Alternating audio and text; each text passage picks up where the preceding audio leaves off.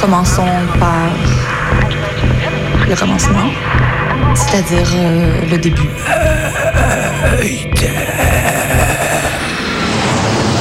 Mesdames, Messieurs, votre attention s'il vous plaît. Mayday, Mayday, quelqu'un me reçoit? Quelqu'un me reçoit Antenne dans 30 secondes. 30 secondes. Mayday, Mayday. Transmission sur le 102.2. 102.2. Il s'agit d'un signal de détresse, on doit suivre le protocole. Mayday, mercredi 18h, Sur Radio Radio Canu. Canu. Pendant une heure, se balader, explorer, interroger, rencontrer, jouer, faire des histoires et en créer. Mayday. Mayday. L'émission qui passe le mur du son. Saison 5. Après 132 ans de présence coloniale, un nouveau pays vient de naître, l'Algérie libre et indépendante. Et alors? Qu'est-ce que tu fais maintenant? Je suis sage-femme. Ça doit être merveilleux de voir naître tous ces bébés, non? Oui, très. Cette semaine, Mayday te propose le portrait d'une sage-femme libre entre deux pays. On l'avait entendu parler de l'indépendance de l'Algérie. Aujourd'hui, c'est de la sienne qu'il s'agit. Avec elle, c'est aussi l'histoire de toutes les femmes qu'elle a rencontrées, accompagnées. L'histoire de celles qui soignent, qui subissent, qui luttent et se réemparent de leur corps. Pendant une heure, on rencontre Abiba et on se pose avec un thé. Longtemps considéré comme un lieu mythique pour l'ensemble du mouvement ouvrier français, l'île Seguin était l'usine qui employait le plus grand nombre d'ouvriers immigrés de l'entreprise Renault. Pour moi, ça présente 33 ans de travail. Je suis rentré chez Renault le 26 avril 66 et j'ai quitté en, en mars 98. C'était ma maison, c'était mon travail, c'était tout. C'était tout pour moi. Qu'est-ce que tu là, toi? T'étais pas déjà là hier? Si, hier, avant-hier, j'ai enchaîné 6 nuits de suite. Tu vas jamais tenir à ce rythme. Alger, juin 1991. Il n'y aura jamais de deuxième tour. Le pouvoir annule les élections. Fils dissous, le pays s'embrase. Dix ans de massacres et de répression, entre 150 000 et 200 000 morts officiellement. Excusez-moi Max, mais il faudrait vite finir les visites. Vous avez deux accouchements en route. Deux accouchements? Mais j'ai jamais su faire d'accouchement. moi. Comment? Mais c'est vous qui devez les faire les accouchements. C'est vous la sage-femme, non? Comment? Sais pas accoucher, moi, je sais rien du tout. Je perfuse, je pique, je tire, je pousse, je déclenche, je coupe, je mesure, je moniteur, je péridurale, je césarienne à tir larigot. Mais j'ai jamais accouché une femme, moi. J'ai jamais regardé, écouté, attendu. Je suis toujours intervenu là où j'avais rien à faire parce que j'avais trop peur. Parce que moi, je sais pas donner la vie, moi. Vous comprenez? Non. Si, si, vous comprenez très bien. Allez-y, allez-y, vous faites ça beaucoup mieux que moi. Vous me raconterez.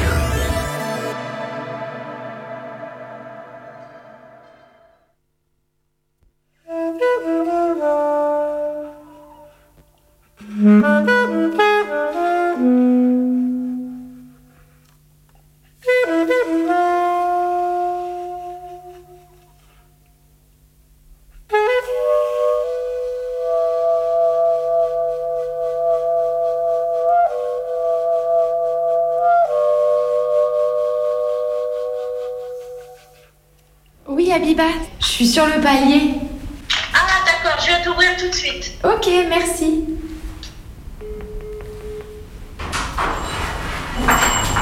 Vas-y, rentre. Attends, je vais me, On va mettre me sur ta voilà. Ah oui, c'est un grand chien. On n'a jamais présumé que c'était. Tiens, de se débarrasse. Voilà. Merci. Moi, j'en profitais de faire tout mon courrier là. Des unes et des autres qui me demandent plein de choses. Des certificats, des machins. Ouh. On va laisser un peu décanter. Allez, viens, on s'assoit.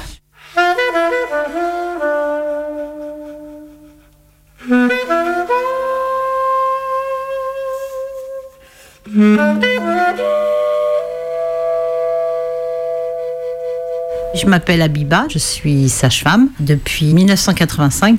J'ai un parcours un petit peu atypique parce que j'étais en France, je suis partie en Algérie, j'ai passé une vingtaine d'années et c'est là que j'ai été diplômée sage-femme et je suis revenue en France en 95 exactement durant les événements qui ont eu lieu en Algérie. Puis à la suite de ça, ben, j'ai refait une nouvelle carrière en France, mais avec plein de péripéties, puisque j'ai dû recommencer tout à zéro, d'être soignante, auxiliaire à nouveau sage-femme. J'étais en maison de naissance aussi, c'est quand même une sacrée expérience. La maison de naissance, c'est euh, c'est sept ans de vie dans un endroit quand même assez atypique, puisque c'est une maison qui, depuis très longtemps, euh, devait être euh, créée, mais les gens, les premières personnes qui se sont mis dessus, elles ont mis du temps, du temps pour être acceptées par la communauté médicale, euh, surtout au niveau des obstétricales, maternité haute. Mais à l'époque, euh, les femmes n'avaient pas le droit d'accoucher en maison de naissance, c'était l'absurdité du truc. Elles devaient euh, faire tout leur travail dans cette maison de naissance et euh, au proche de la sortie de l'enfant, il fallait transférer les dames à la maternité bleue et on continuait notre accompagnement. Donc euh, c'était complètement débile. Enfin voilà. Et à un moment donné, ben, on a eu l'autorisation, mais c'était une expérimentation de 5 ans. J'ai commencé à partir du moment où il y a eu l'expérimentation. Donc là, on nous autorisait à accompagner les femmes en maison de naissance jusqu'à la fin. Et voilà. Donc j'ai commencé là-dedans. Et franchement, c'était trop chouette.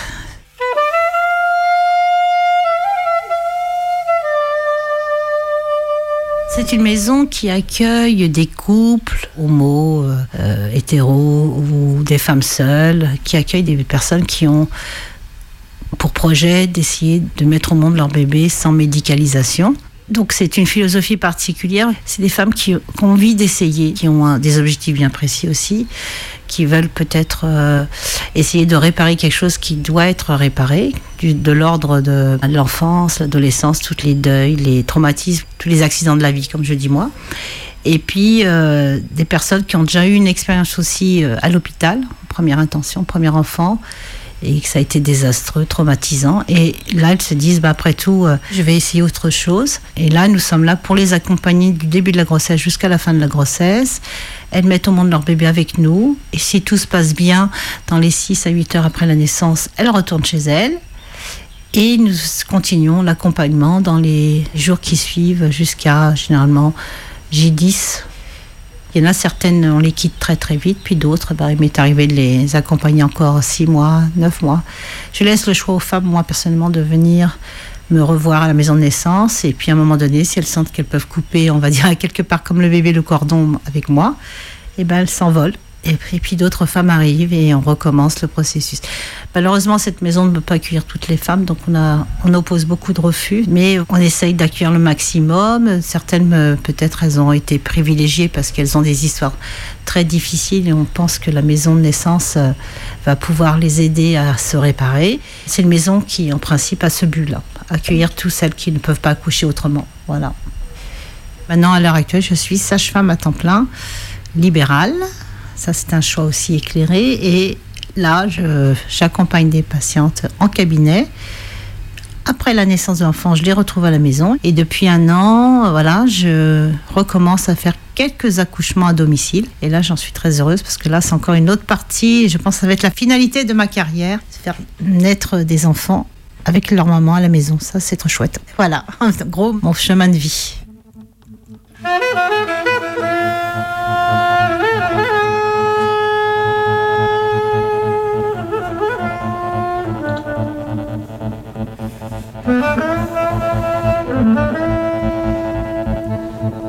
Au milieu d'une nuit de juin, j'ai appelé Abiba pour lui dire que ça y était. C'était le moment. Je lui ai demandé d'aller à la maison de naissance. J'allais la rejoindre. Deux amis m'y ont accompagnée. Abiba m'y attendrait, un thé à la main, assis sur le fauteuil du salon. En arrivant, je lui ai partagé qu'une de mes proches venait de perdre les os. Tu accoucheras avant, m'avait-elle répondu en souriant. Ce sont les contractions qui font le travail, et non pas la rupture de la poche. Elle avait raison. Au matin, notre fille était née. À midi, nous étions rentrés. Abiba m'a accompagnée jusqu'à ce jour où vous l'écoutez, intensément et plus loin encore. Et notre histoire y sera dite entre ces mots. Il est des personnes comme elle, comme lui, qui vous marquent à jamais.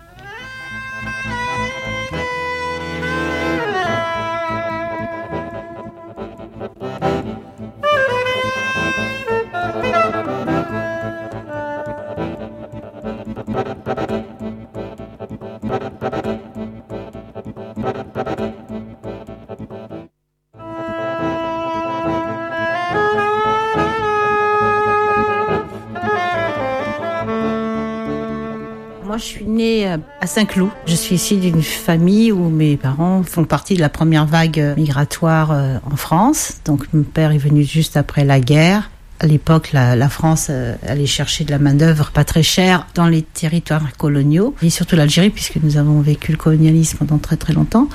Et après la guerre, eh ben, on leur a demandé de venir travailler en France. Il fallait de la main-d'œuvre, et euh, à l'époque, c'était même pas des Français. Pourtant, ils étaient encore sous le joug de la colonisation, mais c'était des indigènes. Ils avaient des cartes d'identité, il y avait marqué indigène. Mon père l'avait conservé, ça m'avait toujours un peu choqué ce truc-là.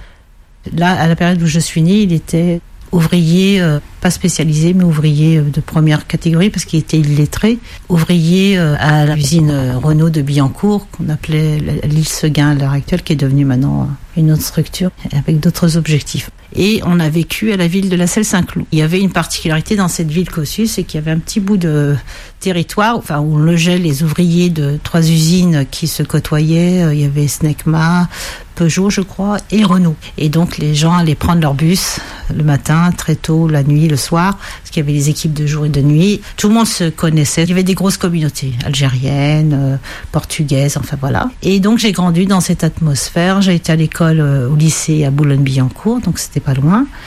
Et ensuite, c'est quand j'ai eu 17 ans je suis partie en Algérie. Bon, pas de mon propre chef, parce qu'à l'époque, euh, beaucoup de familles euh, ben, avaient peur que leurs filles euh, fassent des bêtises. Donc on était quand même une catégorie de, personnes très surveillées par toute la communauté qui était autour des filles. On pouvait pas bouger sans que le père soit au courant. Enfin, c'était une ambiance terrible. Et à un moment donné, euh, j'ai essayé de me dire mais qu'est-ce que je vais faire de ma vie? Et en même temps, je voulais fuir la maison, j'y étais pas bien. Et puis un jour, euh, mon père m'a emmené en Algérie. Moi, je pensais que c'était un petit séjour et en fait, euh, au bout de trois jours, il est parti, il m'a laissé là-bas. Donc je suis restée 20 ans. J'y suis restée 20 ans. Ouais. Dès le premier temps, je me suis dit mais qu'est-ce que je fais dans un endroit que je connaissais à peine où la vie des gens était différente, etc. Séparé de tout le monde, dans un monde inconnu. Bon, bah, je vais passer les détails un peu glauques. Et j'ai été mis dans un internat pour faire infirmière. C'est comme ça que j'ai commencé.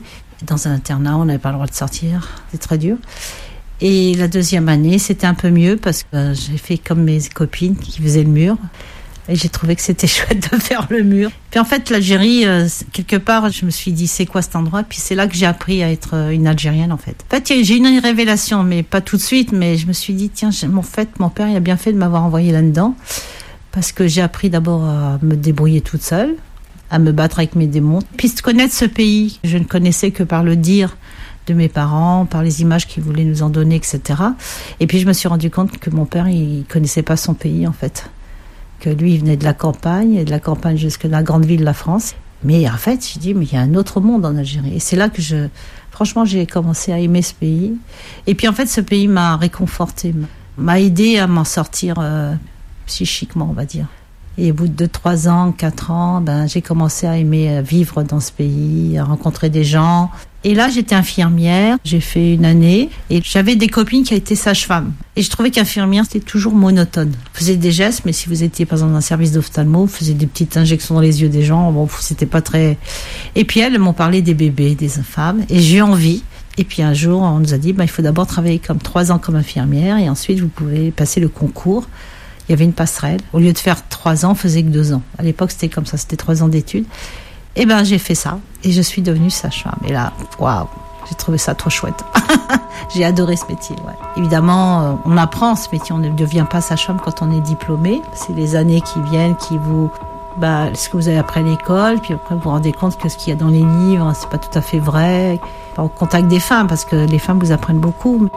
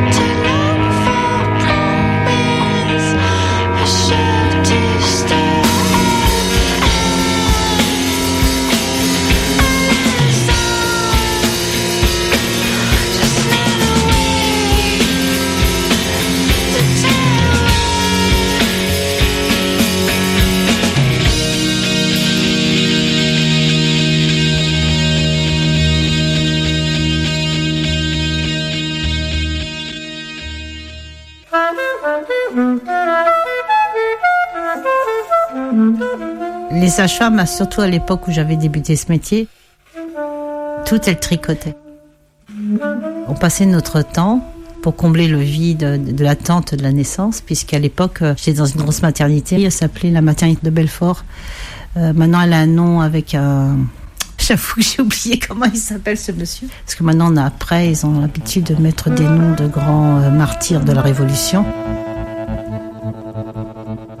On avait beaucoup de naissances, c'était entre 20 et 30. Mais comme on ne faisait pas vraiment de soins particuliers, c'est-à-dire que les femmes, elles avaient la liberté de faire ce qu'elles voulaient, elles étaient là, elles venaient en travail et c'est elles qui nous disaient voilà, je sens qu'il arrive et on se levait puis on allait accompagner euh, ces dames à la naissance. Mais entre-temps, eh ben on tricotait, c'est-à-dire que si on devait faire euh, je sais pas moi par exemple un pull, certaines faisaient les manches, l'autre le dos et ça nous calmait, ça nous on échangeait beaucoup de nos vies respectives. Non, c'était des moments vraiment très agréables, surtout la nuit, où la nuit on avait besoin de se sentir euh, ensemble, former une vraie famille. Et ce qui est vrai, c'est qu'on était toujours les mêmes. Ce tricotage apaise nos cœurs, ça apaise notre pensée, même si on a des vies difficiles. On déliait des choses. C'était, non, c'était, c'était particulier, quoi.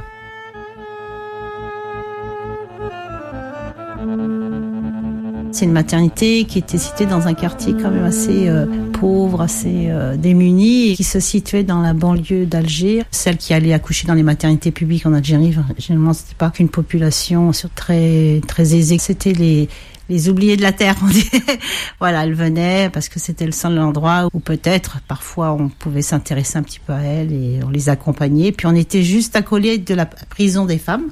Et de temps en temps, on avait euh, des prisonnières euh, qui venaient accoucher. Puis on avait aussi euh, une maison de prostitution. Il y avait beaucoup de dames qui étaient dans la prostitution. C'était leur maison, voilà, elles venaient. Puis il y en a beaucoup qui travaillaient la nuit parce qu'elles n'avaient pas de, lieu où dormir.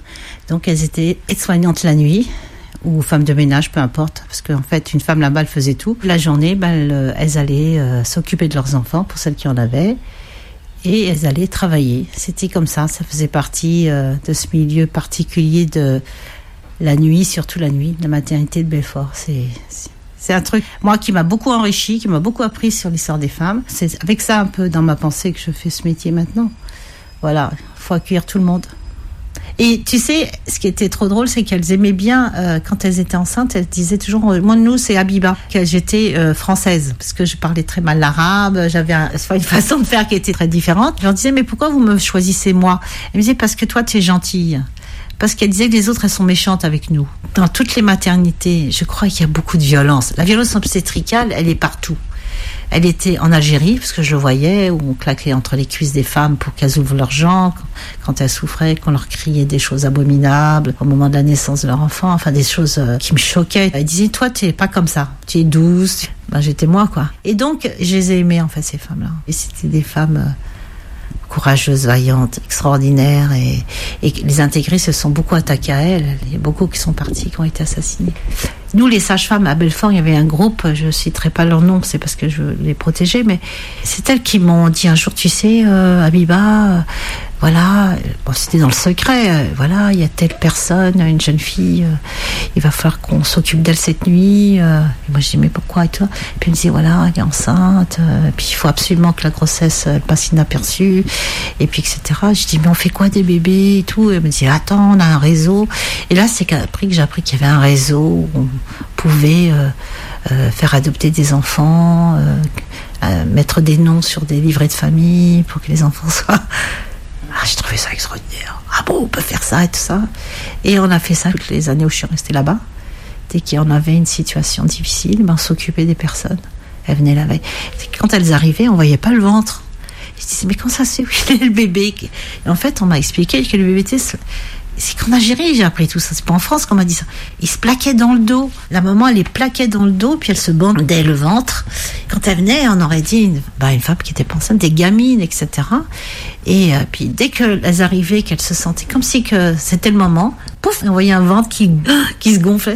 Mais c'était hallucinant avec des produits qu'on avait, qu'on gardait. On déclenchait le travail et elles accouchaient dans la nuit et elles repartaient au petit matin comme si rien n'était. Donc euh, imaginez dans quel état les pauvres. Et les bébés, ben, on avait déjà préparé la venue d'un nouveau parent. On savait, on avait dit à des parents qui étaient, qui voulaient un enfant, si voilà, telle date, il y aura quelque chose. Et le matin, il y avait une personne qui venait et qui prenait l'enfant. Et, nous, ni on connaissait les familles ni rien, parce qu'on se disait toujours que si on se faisait arrêter ou on se faisait attraper, bon, on pourrait rien dire parce qu'on ne connaît pas. Donc même s'ils nous torturaient, euh, voilà. On avait peur et en même temps, il y avait une espèce de truc, on disait, il faut les aider, il faut les aider. C'est comme pour les réflexions d'hymen aussi, euh, des gamines, des personnes qui venaient, on leur faisait le petit point là. Je trouvais que c'était normal de faire ça. On était des femmes, il fallait aider les femmes. J'accueille tout le monde et si je peux donner une petite part de, de moi, je donnerai sans réfléchir. Je, je pense jamais aux conséquences. Si on pense aux conséquences, on ferait jamais rien. Moi, j'y pense pas. Je suis restée cinq ans dans cette maternité où j'ai beaucoup appris, mais cinq ans où toutes les personnes avec qui j'ai travaillé, euh, ben, je les oublierai jamais. Elles font, partie de ma famille et quand le peu de fois où je peux retourner en Algérie, je sais c'est qu'une envie, c'est de toutes les regrouper, de se faire des, des repas ensemble pour celles qui sont encore euh, parmi nous. Il y en a beaucoup qui sont partis à cause de la maladie et autres.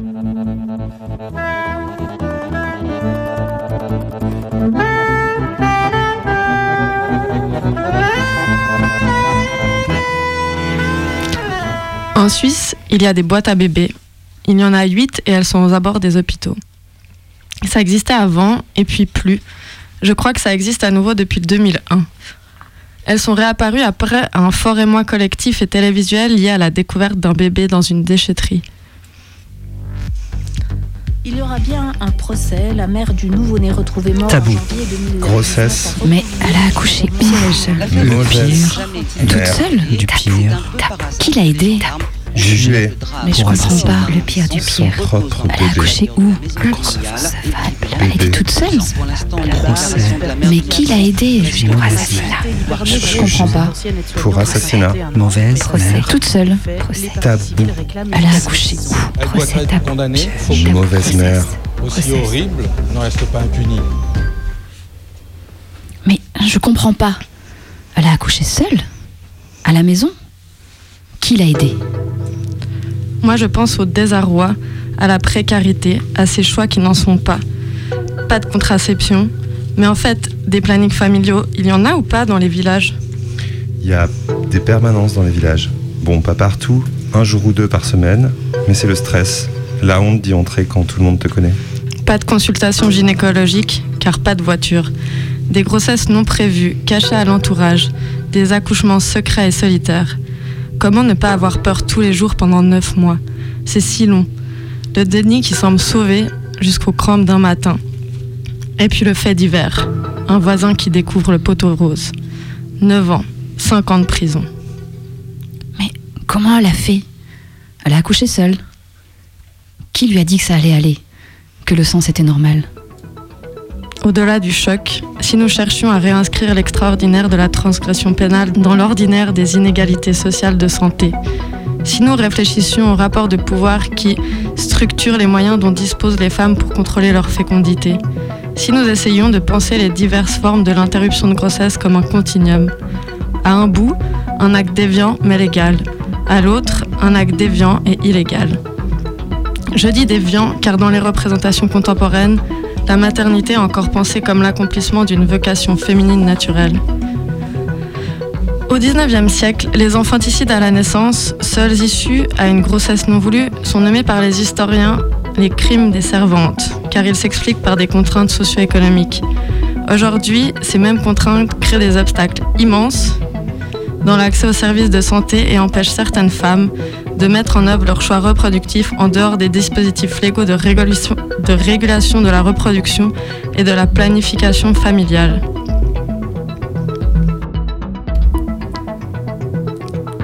Je me souviens pas des débats autour de ces boîtes à bébés.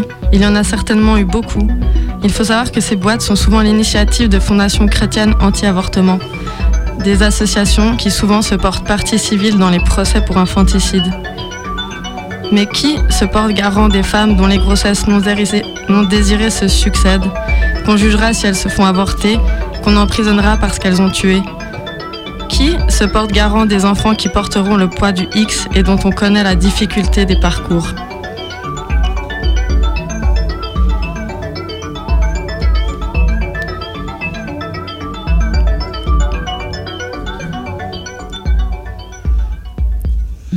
Comment elle a fait? Elle a accouché toute seule. Comment elle a fait pour ne pas avoir peur de mourir? Je tente de comprendre ces femmes que la justice et l'opinion publique réintégreront uniquement, uniquement si elles finissent par assumer leur rôle de mère des nourrissons qu'elles ont tués. J'ai de l'empathie pour ce non-choix, ce déchirement, cette absence de soi qu'on doit ressentir. Les néonaticides ne sont pas des crimes insensés ou mystérieux, mais des drames sociaux de femmes déjà accablées. Et toujours les hommes. Éternel absent. Absent et innocent. On lutte et on souhaite d'autant plus un accès libre et gratuit à la contraception et à l'avortement. Mais libre et gratuit, ça n'est pas uniquement rhétorique. Les femmes qui ont entendu parler de la contraception une fois, à 12 ans, à l'école, parce que les cours d'éducation sexuelle étaient obligatoires, n'ont déjà plus beaucoup de choix. Les femmes qui ont connu des violences obstétricales ou médicales au cours de leur parcours perdent aussi la possibilité d'avoir le choix. Ces histoires de femmes qui accouchent après une grossesse dont elles ne voulaient pas, dont parfois elles ne se souviennent pas, disent la nécessité des histoires d'accompagnantes, d'amis et d'amis, de sages-femmes, des histoires comme celle d'Abiba qui sauve des vies, pas uniquement celles des enfants, mais aussi des vies de femmes, celles qui deviennent mères ou celles qui ne veulent ou ne peuvent pas l'être.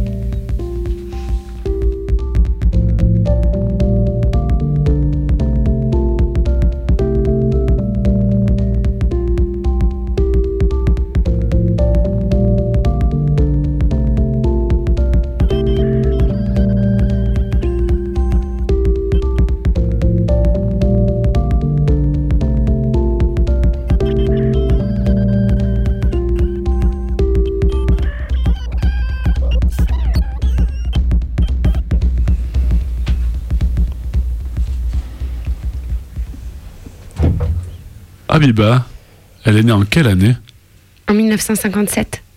Elle avait donc la trentaine, fin des années 80. Oui, elle avait...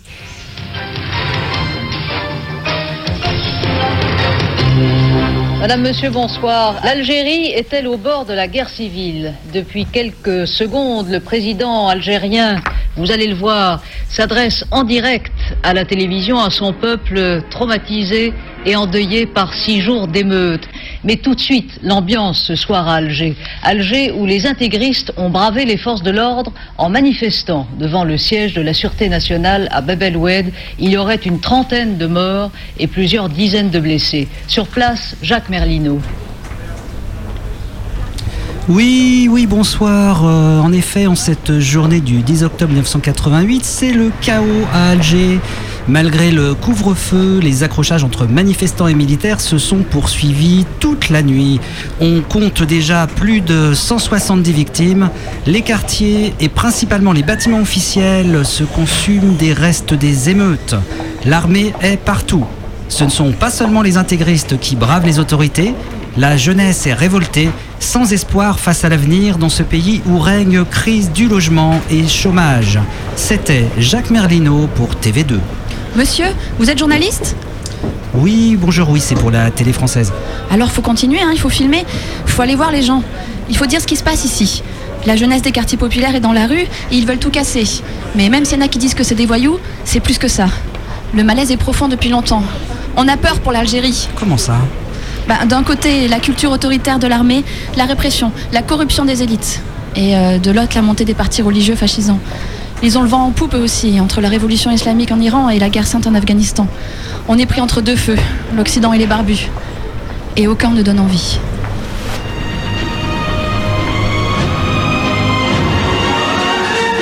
Madame, Monsieur, bonsoir. La nouvelle était attendue. Il n'y aura pas de deuxième tour des élections législatives en Algérie le 16 janvier prochain. C'est ce qu'a décidé ce soir le Haut Conseil de sécurité. Pour le Front islamique du salut, largement vainqueur du premier tour, c'est donc un grave camouflet. Ses dirigeants avaient mis en garde cet après-midi les autorités contre une annulation du scrutin. On craint donc à présent l'épreuve de force. Tout de suite, le reportage de notre envoyé spécial à Alger, Didier Chauffier. Je, je crois que cette fois, nous entrons dans la nuit. La nuit, la nuit, mais attends. Abiba, elle y était cette nuit? Oui. La guerre civile, ça, elle l'a vu.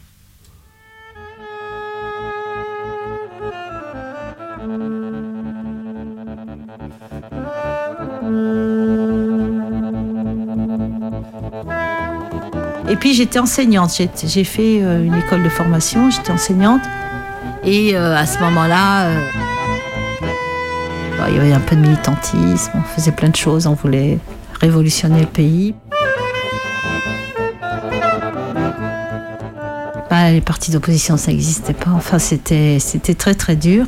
On vivait dans un pays quand même qui était vachement corrompu. C'était dans les fameuses années 80 où, en fait, avant, j'avais pas conscience de tout ça. Puis un jour, j'ai rencontré des gens, des étudiants en médecine qui étaient très engagés politiquement, euh, qui à l'époque faisaient partie euh, du parti avant-gardiste. Euh, c'était un petit peu comme le parti communiste ou le parti d'extrême gauche. Et en fait, ils m'ont, c'est toi que j'ai eu une, une prise de conscience de ce qui se passait réellement dans ce pays. Et j'ai appris qu'il y avait des gens qui que la parole était muselée, qu'on pouvait pas faire ce qu'on voulait. Et en fait, je me suis engagée dans des mouvements de jeunesse. Et puis après, le syndicat. Je me suis dit, bah, peut-être, le seul moyen peut-être de- d'aider les gens avec qui je travaillais, c'est de se mettre au syndicat.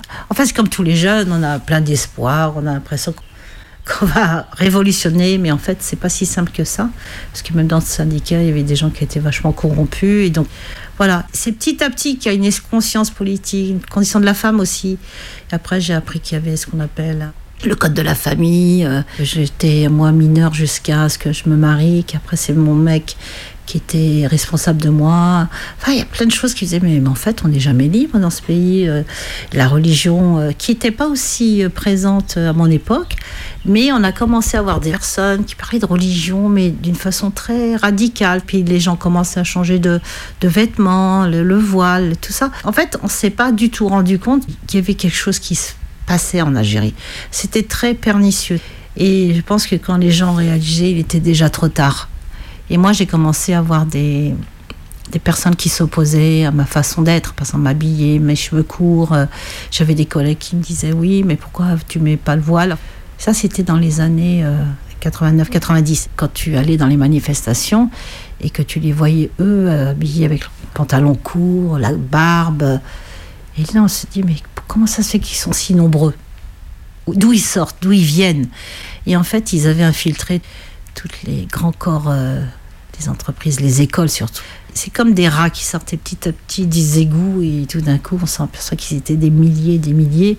J'ai commencé à avoir peur. Là, je me suis dit, ça y est, là, il y a quelque chose qui se passe. euh, Et, franchement, je croyais que nous, les personnes qui étaient comme moi, on allait pouvoir empêcher justement cette vague euh, d'intégrisme emparer le pays.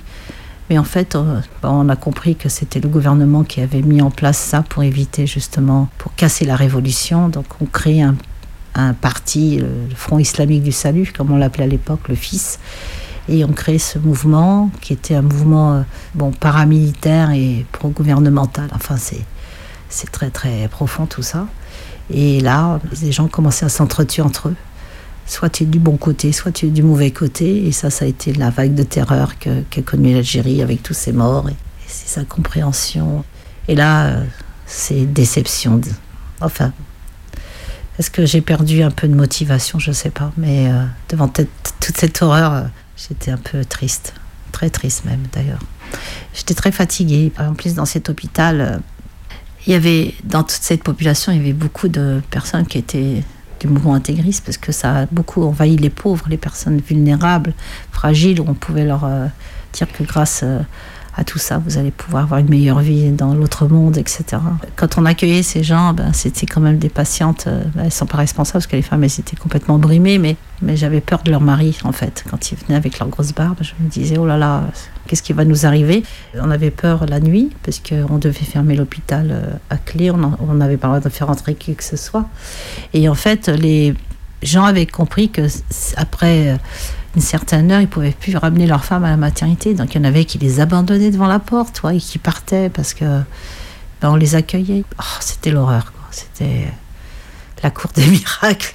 Mais en fait, euh, on a fait ce qu'on a pu. On a essayé d'aider celles qu'on pouvait aider. Je me rappelle d'une fois une réunion syndicale. et Il y avait des gens qui ont dit oui, il faut qu'on crée une salle de prière dans l'hôpital. Et moi, je me dis, ben non, c'est pas possible. L'hôpital n'est pas fait pour euh, faire la prière. C'est d'abord vous empiéter sur les heures de travail. Et puis je me suis rendu compte qu'il y avait eu un silence de mort. Et puis tu avais des, filles qui me regardaient en disant, dis pas ça, dis pas ça. Puis en fait, euh, c'est là que j'ai commencé à avoir mes premières menaces. Tu crois que tu vas t'en sortir, tu vas voir. Ces gens avec qui j'avais travaillé pendant des années, ben, ils pouvaient me faire du mal. C'est là que j'ai compris qu'il y avait un truc qui se passait. Et là, j'ai démissionné du syndicat. Que je me suis sentie en danger. Et en fait, la personne qui m'a parlé, il avait été arrêté. C'est un des plus grands commandés des réseaux d'assassins, comme j'appelle moi. Et je me suis dit, waouh, j'ai échappé à quelque chose. En fait, c'est- tout à coup, tu te mets en évidence que les gens qui peuvent travailler avec toi, qui peuvent être amis avec toi, peuvent être ton ennemi et pouvaient t'agresser. Et c'est ça qui était dur à vivre tous les jours. C'est-à-dire que quand tu sortais de chez toi, je suis sûre que la plupart des gens se disaient, bah, peut-être ce soir, je vais pas rentrer. Parce que tu savais pas. En fait, ils tuaient n'importe qui, les enseignants, les journalistes, les gens qui faisaient partie de certaines associations. En fait, tout le monde était en danger. Et euh, vivre dans cette atmosphère, c'était dur parce que quand tu sortais de chez toi, il fallait prendre des chemins différents. Tu disais, ouais, prends pas toujours le même chemin, change à des heures différentes, euh, fais attention, ne porte pas de cartable parce qu'on pourrait tous dire que tu es une enseignante. Moi, on m'avait dit, euh, oui, fais pousser tes cheveux. L'absurde, quoi. C'était absurde, absurde. Puis après, on nous a dit, il faut pas emmener les enfants à l'école parce que ils mettent des bombes, ils assassinent les enseignants. Enfin, on entendait de tout. Et je me rappelle que j'avais dit à mes enfants, bah, vous, vous irez à l'école. Je me suis pied, mes mamans, ils ont tué un tel, et puis il y a eu une explosion, puis il y a eu des enfants. Je dis, non, si on cède à la panique, c'est- eux qui vont gagner. Je dis, mais t'es folle. Je dis, si. Puis après, euh, il y avait des gens qui avaient demandé après nous, euh, on savait pas qui c'était. Et là, j'ai eu peur pour mes enfants, donc j'ai déménagé dans un autre quartier. Avait certains quartiers Alger, protégés, il se passait jamais rien. Tout se passait dans les, les quartiers pauvres, démunis. Et là, j'ai compris que il y a une complicité, c'est pas possible. Et après, il y a eu des témoignages, par exemple, euh, des gens qui ont été attaqués la nuit, et ils disaient oui, mais tu sais, sous leur pramis, c'est ces longues gandoura courts, ils étaient habillés en militaire en dessous. Ils ont éliminé tous les opposants, tous ceux qui étaient contre le système qui était mis en place à l'heure actuelle. Ils étaient éliminés d'office. Un vrai massacre.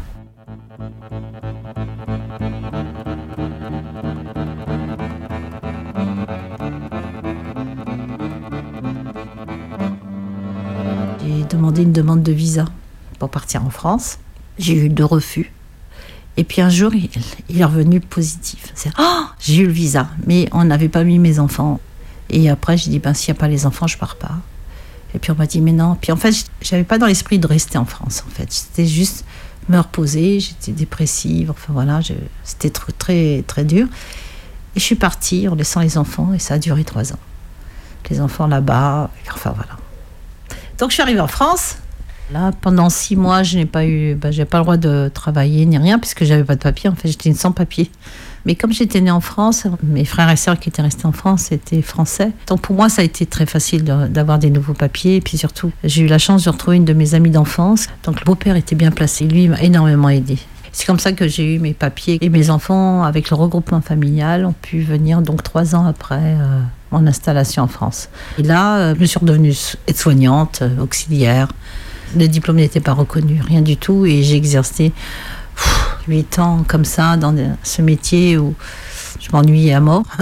Et puis en plus, euh, je me suis rendu compte que ce corps de métier était brimé par le système. C'était horrible parce que l'hôpital a une hiérarchie hyper importante. Donc euh, quand tu es en bas de l'échelle, tu en as beaucoup au-dessus de ta tête. Et tous ceux qui sont au-dessus de ta tête, ils, te traitent comme une. euh, moins que rien, une malpropre. En fait, quand tu avais un statut social qui est quand même assez valorisant, être sage-femme, quel joli métier, on te valorise, on te glorifie. Quand tout d'un coup, tu redeviens aide-soignante et auxiliaire parce que on reconnaît pas tes compétences. Puis en plus, tu es d'origine étrangère, donc euh, on sait que tous les étrangers qui travaillent en France, il faut qu'ils travaillent trois fois plus, dix fois plus même pour montrer qu'ils sont compétents, alors que des fois ils ont les mêmes, ils ont les mêmes compétences, des fois si ce n'est plus, mais tu es toujours celui qui vient d'ailleurs, celui qui sait pas, celui qui doit apprendre. Moi je me rappelle cette expression, on me disait ouais toi tu as eu ton diplôme dans une tirette à 100 balles. Ça c'est un truc qui m'avait toujours choqué. Et puis quand je les voyais les sages-femmes quand j'étais dans les maternités euh, travailler, je disais des fois oh ben moi j'aurais pas fait comme ça ou j'aurais fait ceci. Et puis c'est brutal, c'est violent ce qu'elles font et que en fait on n'avait pas le même mode de fonctionnement, on avait les mêmes bases en fait. Mais après, c'est la pratique. Et la pratique était différente. Donc, nous, à chaque fois, on me disait, ouais, attends, je vais t'apprendre à utiliser un monitoring, par exemple. Je me rappelle la première fois que je voyais cette machine, moi, j'en avais vu qu'une seule fois, j'avoue. Et en plus, elle ne marchait pas, le monitoring qu'on avait à l'hôpital de Belfort, donc on s'en servait jamais.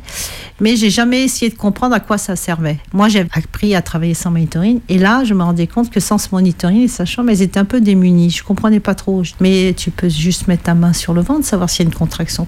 Oui, mais c'est important de, de- Voilà. Et on me disait, mais, ah, mais toi, bien sûr, tu connais pas ça. Et puis, euh, la prise de tension, c'était un appareil qu'on appelait le Dynama. Je me rappelle, je savais pas. Je dis, mais comment ça fonctionne? Donc, en fait, je me suis dit, tu es soignante, donc comme c'est pas toi qui dois faire tout ça, sauf le dynama, je lui ai dit, ton seul rôle, c'est de réapprendre. En fait, c'est d'apprendre comment les sages-femmes fonctionnaient en France. Il fallait que j'apprenne un deuxième métier qui s'appelait sage-femme française. Peut-être qu'un jour, je redeviendrai sage-femme. Et petit à petit, ben, j'ai appris ce nouveau métier, mais sans vraiment pratiquer. Sauf que dans certaines maternités, eh ben, on t'utilisait. Voilà, l'après-midi, tu étais toute seule dans un service entier, aide-soignante. Mais tu jouais le rôle de la sage-femme. Là, on était euh, des pseudo-sages-femmes. Mais on nous payait comme aide-soignante, hein, ça c'était évident. Mais comme on avait tous besoin de bosser, on accueillait ça. On disait on le fait, on le fait. Et puis, euh, des jours, tu redevenais une vraie aide-soignante. On disait ouais, t'es pas une sage-femme. Puis de temps en temps, ah oui, mais toi tu es sage-femme, donc on va pouvoir, euh, tu peux nous remplacer. Où il y avait, c'est pour dire quelle hypocrisie du système. On avait marre d'être aide-soignante. Je dis, je vais changer de métier. J'en ai marre d'être exploitée, euh, humiliée. euh. Et là, j'ai fait des diplômes universitaires. J'en ai presque rien fait. Mais bon, j'étais contente de retourner à la fac parce que la fac me donnait une équivalence niveau licence. Je me suis dit, ah, enfin, il y a quelqu'un qui me dit que je suis quand même un peu intelligente. Et puis un jour, il y a une infirmière qui m'a dit, tu sais, Abiba, il y a des équivalences sage-femme. Ah bon? Elle m'a dit, oui, tu fais ça et ça. Et j'étais à quatre jours de la clôture du dossier. Et là, je me suis dit, c'est la chance de ta vie. Et en fait, quand j'ai passé le concours, j'ai réussi. Et en 2006-2007, ça y est, je suis sage-femme française, reconnue. Mais là, euh, c'était compliqué parce que là, j'étais dans un endroit où j'avais travaillé pendant des années, où été quand même intégrée, soi-disant, et tout. Et puis, on m'a dit, ben voilà, euh, t'es sage-femme. Et moi, j'ai dit, ouais, ça y est, maintenant, je peux euh, travailler comme... On m'a dit, ben non, il va falloir que tu ailles faire tes preuves. Et j'ai appris qu'il y avait des sages-femmes qui s'étaient opposés, des, des gens avec qui je bossais, qui s'étaient opposés à ce que je travaille comme sage-femme avec elles. D'ailleurs, quand j'en parle, je suis un peu émue parce que quelle déception à nouveau. Pourquoi? Et c'est là que j'ai commencé dans le système privé, qui est pas chouette du tout, hein. Mais c'est les seuls qui m'ont accueilli, qui m'ont donné un salaire, qui m'ont reconnu en tant que ça. Et quelques temps après, ceux qui m'avaient rejeté, ils m'ont rappelé. Bah, tout simplement parce qu'ils avaient besoin de monde, hein. c'est pas parce qu'ils m'aimaient. hein. Mais c'est ce que j'ai aimé, c'est que la cadre, elle s'est excusée. Et ça, j'ai dit, bon, allez. Et j'ai commencé à travailler dans cette maternité. C'était vachement bien à un moment donné. Puis après, ça, c'est tous les conditions de travail se sont dégradées. Les gens, c'est pas ça. Et c'est là que j'ai dit, ben, je change, je vais aller en maison de naissance. En gros, c'est comme ça que je me suis retrouvée en maison de naissance, que j'ai quitté il y a maintenant près d'un an, en pensant que peut-être j'allais me mettre un petit peu à la retraite, mais en fait non, pas du tout. Je continue à travailler encore à l'heure actuelle parce que je me sens encore vivante et, et prête à accompagner encore d'autres femmes pour l'instant, puis on verra bien après. Depuis l'Algérie, moi, je vis au jour le jour. Je ne pense pas au passé parce que c'est trop triste. Je pense pas au futur parce que c'est anxiogène. Alors je me suis dit, le meilleur truc, c'est de, dire, aujourd'hui je vais bien, je continue, et puis on verra plus tard. Voilà.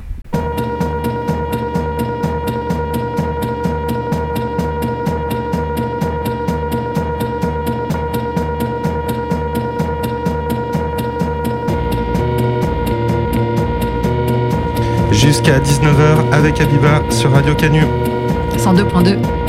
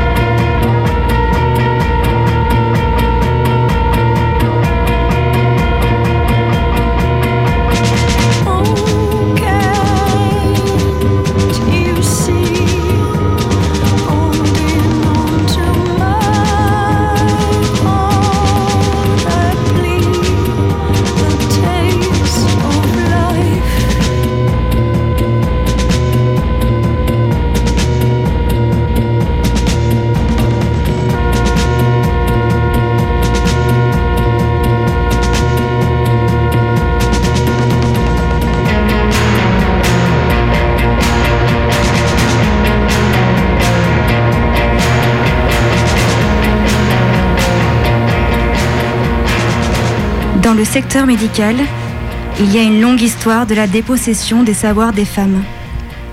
Depuis toujours, elles ont été guérisseuses, avorteuses, doulas, infirmières, conseillères. Elles ont transmis leurs connaissances entre voisines, entre copines, entre mères et filles. Le peuple les a appelées sages-femmes, les autorités masculines les ont nommées sorcières. Les femmes ont dû lutter pour pouvoir accéder à la formation et à l'exercice d'une pratique médicale. Elles ont d'abord été interdites aux livres, aux cours et encore aujourd'hui à certaines places à haute responsabilité, sous prétexte de leur fragilité, leur sensibilité, leur maternité. Aujourd'hui, les femmes médecins, même si elles sont nombreuses, sont encore discriminées dans leur parcours professionnel. Elles demeurent victimes de comportements sexistes, sont soupçonnées à l'embauche sur leur projet de maternité, mal reconnues sur leurs compétences, lésées sur la rémunération, détournées d'activités de représentation, jugées sur un manque d'ambition, empêchées dans un équilibre familial et professionnel, freinées dans leur carrière. Les hommes, comme dans tous les autres secteurs, contrôlent les organisations institutionnelles, les bénéfices et le prestige. Alors que dans le domaine privé de l'amour à l'éducation, les femmes sont encore sollicitées pour penser, soigner, accompagner, materner. On leur retire ces qualités dans le domaine scientifique ou politique, comme si ces qualités substantielles aux soins ne pouvaient pas les faire accéder au titre. Les sages-femmes cumulent un savoir chaud et un savoir froid. Elles ont une connaissance intime du corps des femmes et ont fait des études. Elles sont en capacité de suivre une femme en bonne santé tout au long de sa vie sur le plan gynécologique et obstétrical. Elles peuvent prescrire, poser les moyens de contraception, faire des IVG, des frottis, suivre les personnes enceintes, les préparer à la naissance, les faire accoucher, s'occuper de leur bébé, les suivre en post-natal, faire de la rééducation périnéale. Elles sont pourtant peu reconnues, surtout par les pouvoirs publics. Elles sont rangées à côté du paramédical, le plus souvent oublié des décrets et dispositions urgences et urgentes et considérées comme les gentilles assistantes des médecins. Les violences sexistes dans les hôpitaux sont nombreuses et les patientes les subissent aussi. Ce sont les VOG, violences obstétri- obstétricales et gynécologiques. Parfois, il faut plusieurs années pour conscientiser en avoir été victime. Les VOG sont les comportements, actes, paroles ou omissions commis par le personnel de santé qui ne sont pas justifiés médicalement ou qui sont accomplis sans le consentement libre et éclairé des femmes ou personnes trans. Il s'agit par exemple de paroles dégradantes, de touchés vaginaux non consentis, de la non-utilisation de l'anesthésie pour les pratiques douloureuses, des épisiotomies abusives, ou encore le fameux point du mari. À la domination masculine s'ajoutent d'autres violences que subissent au quotidien les soignantes comme les soignés.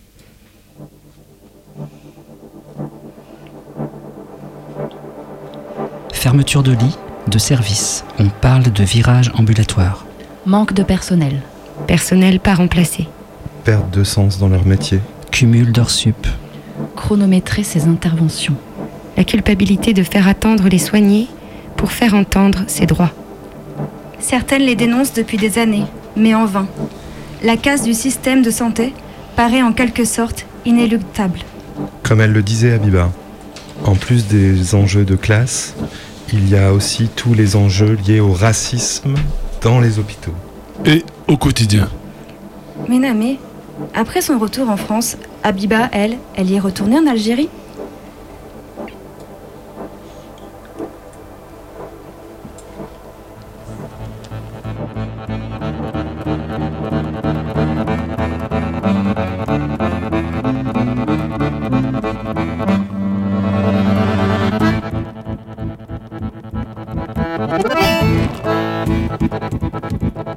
Je suis repartie en Algérie ben, bien des années après et euh, j'avais peur d'y retourner. Pas peur de la guerre et tout ça, c'est parce que c'était terminé et tout ça, mais peur des gens. Et ça, c'est vraiment très intime, c'est que j'ai. j'ai eu. J'ai eu honte de retrouver mes amis, quoi. Je crois que je me suis sentie lâche parce que j'étais partie, que j'avais réussi à partir et que d'autres n'avaient pas réussi et que même certains ont perdu la vie, mais moi j'ai un sentiment de honte. J'osais même pas les regarder en face dans les yeux, c'était triste. Alors qu'elles, elles n'avaient pas ce sentiment-là. Mais c'est en plus quand elles me disaient oh, Qu'est-ce que t'es rajeunie. Mais elles, je les avais trouvées bien abîmées par la vie. Enfin, été pour moi très très dur et c'est grâce à elles qu'elles m'ont, dit Non, ne t'inquiète pas, tout va bien, euh, c'est bien que tu sois partie, tu étais les personnes qui étaient les plus visées, etc. Mais, mais je dis Ouais, mais j'aurais pu rester comme vous, me battre comme vous, le quotidien. Bon, bah, c'est un sentiment que peut-être beaucoup de gens ont après ceux qui sont partis, qui se sont réfugiés ailleurs. Et, et en fait, euh, ce qui est trop drôle, c'est que j'allais en Algérie, mais j'allais pas à Alger. Pendant 4-5 ans, j'ai fait que des déserts. Je partais de Paris directement à Janet, au fin fond du désert algérien. Je passais une semaine magnifique. Jamais j'allais dans le nord. Je crois qu'il fallait que je, je soigne quelque chose en moi. Et puis je suis repartie euh, dans le nord, ben, le décès de ma mère. Et puis euh, à chaque fois je disais quand je serai à retraite, je partirai en Algérie. Mais je sais pas, je doute encore. Et je crois que l'histoire d'Algérie euh, m'a beaucoup blessée, meurtrie. Et, j'ai encore ce sentiment peut-être de culpabilité qui est pas parti. J'en sais rien. Il y a un truc. C'est comme ça. hein. je vis avec ça. Je me suis émancipée de plein, plein de choses. J'étais euh, de cet enfant triste qui voulait se rendre le plus possible invisible. Ça, c'est un travail de plusieurs années. En un mot, c'est que c'est beaucoup les femmes qui m'ont appris à être ce que je suis. Si j'avais pas côtoyé toutes ces femmes durant toute ma vie, je ne serais pas Biba d'aujourd'hui. Parce que je me dévalorisais beaucoup. Ça, c'est dû à mon éducation. Et petit à petit, il y a des femmes qui, à un moment donné, me disaient Mais oh, c'est génial ce que tu m'as dit, c'est génial ce que tu as fait, je te remercierai jamais assez. Enfin, des, des mots, là, je ne croyais pas en leurs termes. Et petit à petit, je me suis rendu compte qu'en fait, euh, bah oui, t'as réussi, ça, a super bien marché. euh, et c'est grâce à tes conseils, peut-être. En fait, maintenant, j'ai compris que la meilleure façon aux femmes de s'en sortir, c'est d'être complètement autonome. Et donc, dans le travail que je fais maintenant, je suis persuadée que je suis dans le vrai. Et là, ça y est, je suis sûre de ce que je fais. Quand les femmes disent oui, mais la sage-femme, si je la connais pas, ou si je n'ai pas fait les cours de prep, je dis mais ça sert à rien tout ça. Parce que toi, tu sais faire. Mais moi, je vais te ressortir tous les ressources, les outils que tu as en toi. Et tu vas voir que rien qu'avec ça, tu pourras mettre au monde ton bébé tranquillement, sans être formaté, stigmatisé, rien. Tu es toi seul avec ton bébé et vous allez affronter ce moment incroyable. Et je crois que je réussis en partie. Ouais, on a formaté les femmes en disant que grâce à nous, grâce aux hommes, grâce à ceci. Mais non, c'est faux, tout est faux. On veut faire de vous des robots euh, avec des préparations qui sont tous identiques, mais qui apportent rien, puisque chaque femme, chaque bébé est tellement différent que tu peux pas te comporter de la même façon d'une femme à une autre.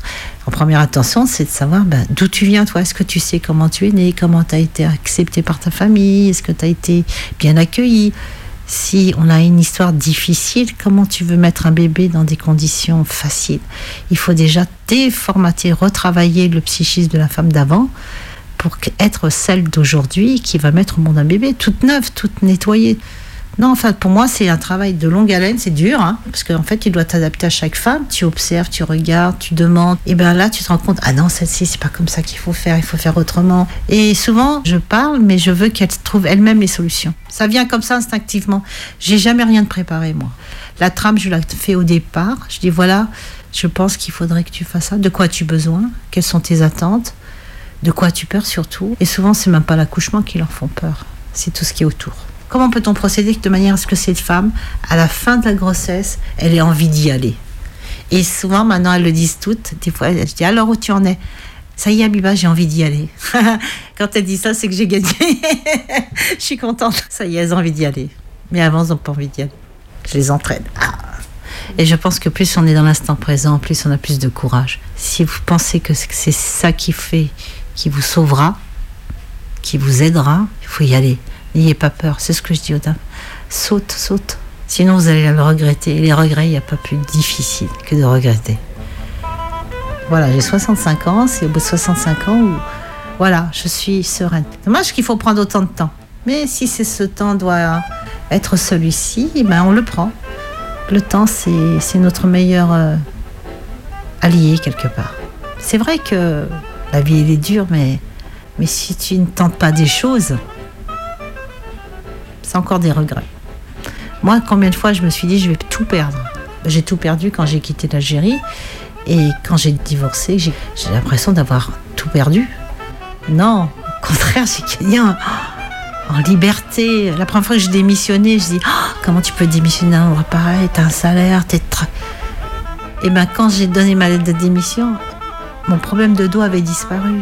Ah, c'était j'ai- la sensation ressentie. Ah, non, mais à chaque fois, j'ai eu un sentiment de, de libération. Je m'appelle Abiba Zaïd. je suis sage-femme, sage-femme libérale, sage-femme parmi tant d'autres. Cheminez les filles, vous allez voir, c'est super chouette.